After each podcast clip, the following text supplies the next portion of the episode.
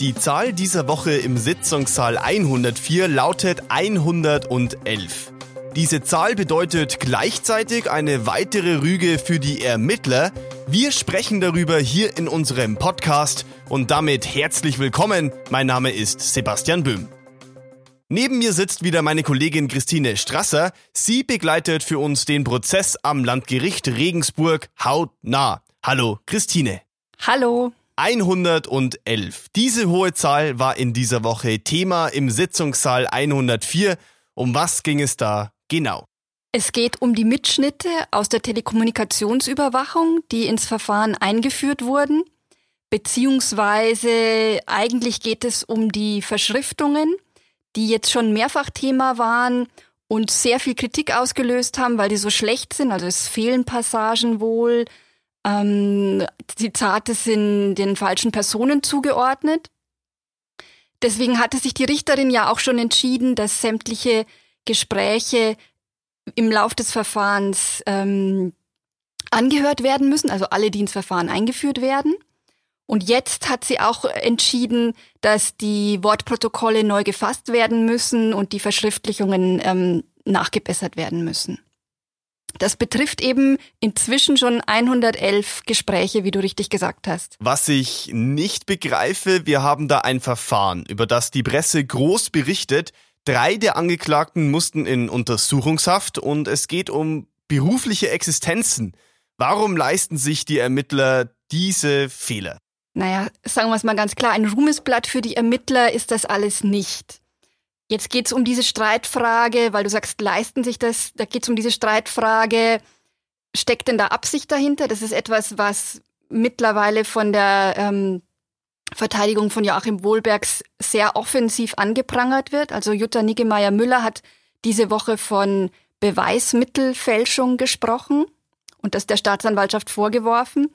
Die beiden Staatsanwältinnen haben das zurückgewiesen, von Absicht könne keine Rede sein, man sei auch nicht zufrieden mit der Verschriftung. Und man hat auch darauf verwiesen, dass als Beweise die Audiodateien auch für die Staatsanwaltschaft gelten. Also nicht die Verschriftlichungen, sondern die Audiodateien. Das sei es, worauf man sich beziehe. Auch da gab es prompt eine Erwiderung von Anwalt Peter Witting diesmal, der damit überhaupt nicht einverstanden war, weil er sieht schon in der Anklageschrift, wie er das ausgeführt hat, dass man da auf die verschrifteten Protokolle rekurriert habe. Und ich würde jetzt auf alle Fälle mal sagen, diese Fehler werfen kein gutes Licht auf die Ermittlungen oder die Richterin, wie sie dann sagt, das ist nicht sehr schön. Sie hält sich da immer zurück jetzt mit einer wirklich offensiven Aussage, aber es wird schon sehr deutlich, dass sie da verärgert ist. Kann das auch Folgen haben? Naja, für dieses Verfahren ist die Entscheidung von der Richterin ja gefallen, dass die Mitschnitte aus der Telekommunikationsüberwachung als Beweismittel zugelassen werden. Und sie hat eben auch entschieden, dass die Gespräche, die ins Verfahren eingeführt werden, dann auch im Sitzungssaal 104 vorgespielt werden. Es kann allerdings noch Folgen haben für mögliche weitere Verfahren. Und beide Seiten haben ja schon angekündigt, je nachdem, wie das ausgehen wird, auch noch weiter zu gehen. Deswegen ist den Verteidigern beispielsweise auch sehr wichtig, dass jetzt bei den Neuverschriftungen auch dokumentiert wird, was sind denn eigentlich die Unterschiede zu der ersten Variante? Also was ist neu hinzugekommen? Wo ergaben sich Änderungen, um dann später mal darauf verweisen zu können, wie war die erste Version und was ist dann als zweite Version jetzt entstanden? Für Sie jetzt der Hinweis. Alle Episoden dieses Podcasts finden Sie übersichtlich aufbereitet in einem MZ-Spezial auf mittelbayerische.de. So, und jetzt wieder zurück zum Geschehen im Sitzungssaal 104. Christine, würde sich Norbert Hartl wünschen, eine ganz bestimmte Mail niemals verschickt zu haben? Den Eindruck habe ich jedenfalls sehr stark. Da geht es um eine Mail, die Norbert Hartl an Bauträger Tretzel versandt hat. Enthalten war ein Entwurf für die Konzeptausschreibung, die zweite Ausschreibung für den Verkauf des Nibelungenareals, muss man vielleicht hinzufügen. Und Hartl hat diesen Entwurf eben an den Bauträger verschickt mit der Bitte, ihm doch Änderungsvorschläge zukommen zu lassen und diese in Rot einzutragen. Man hat jetzt anhand der abgehörten Gespräche, die vorgespielt wurden, ganz klar gesehen, dass Norbert Hartl sehr in Sorge war, als die Ermittler begonnen haben, nachzuforschen, was es denn mit dieser Mail auf sich hatte. Und er, wie gesagt, sich Gedanken gemacht hat, ob man ihm da einen Strick draus drehen könne. Gleichwohl hat er immer wieder auch beteuert, er dürfe doch mit Bauträgern auch im Vorfeld reden, da sei ihm doch nichts anzukreiden. Aber gut, man wird sehen, wie sich das weiterentwickelt. Betrifft diese Mail auch irgendwie den aktuell suspendierten Oberbürgermeister Regensburgs Joachim Wolbergs? Es ist wohl so, dass er diese Mail auch in Kopie bekommen hat, also sie ist in seinem Postfach gelandet. Wolbergs hat allerdings schon mehrfach betont, dass er diese Mail damals gar nicht zur Kenntnis genommen habe. Er hat zum Beispiel auch nicht darauf reagiert, also es gibt keine Antwort von ihm.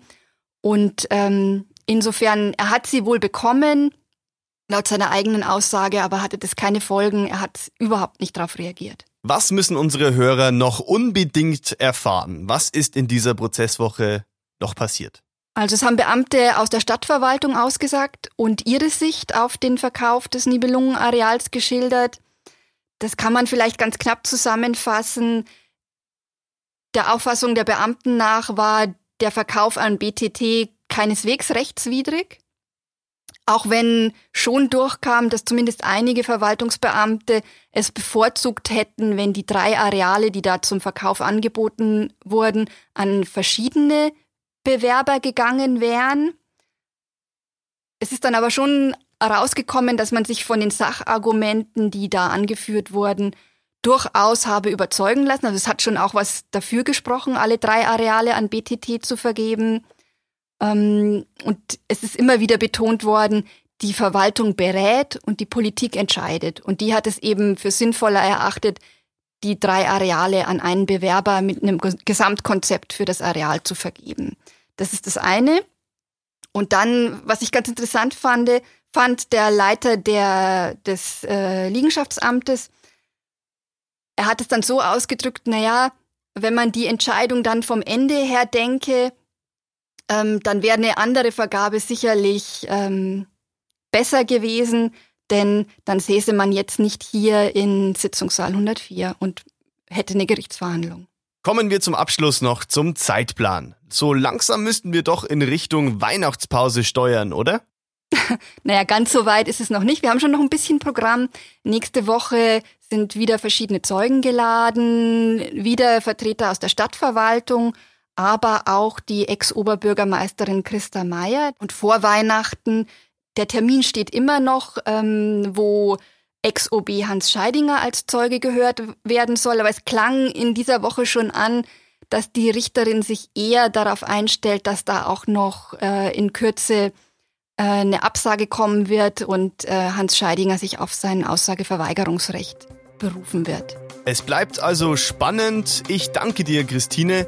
Wir hören uns wieder in der nächsten Woche hier in unserem Podcast Sitzungssaal 104. Alle Infos zu diesem Thema finden Sie wie immer auf mittelbayerische.de.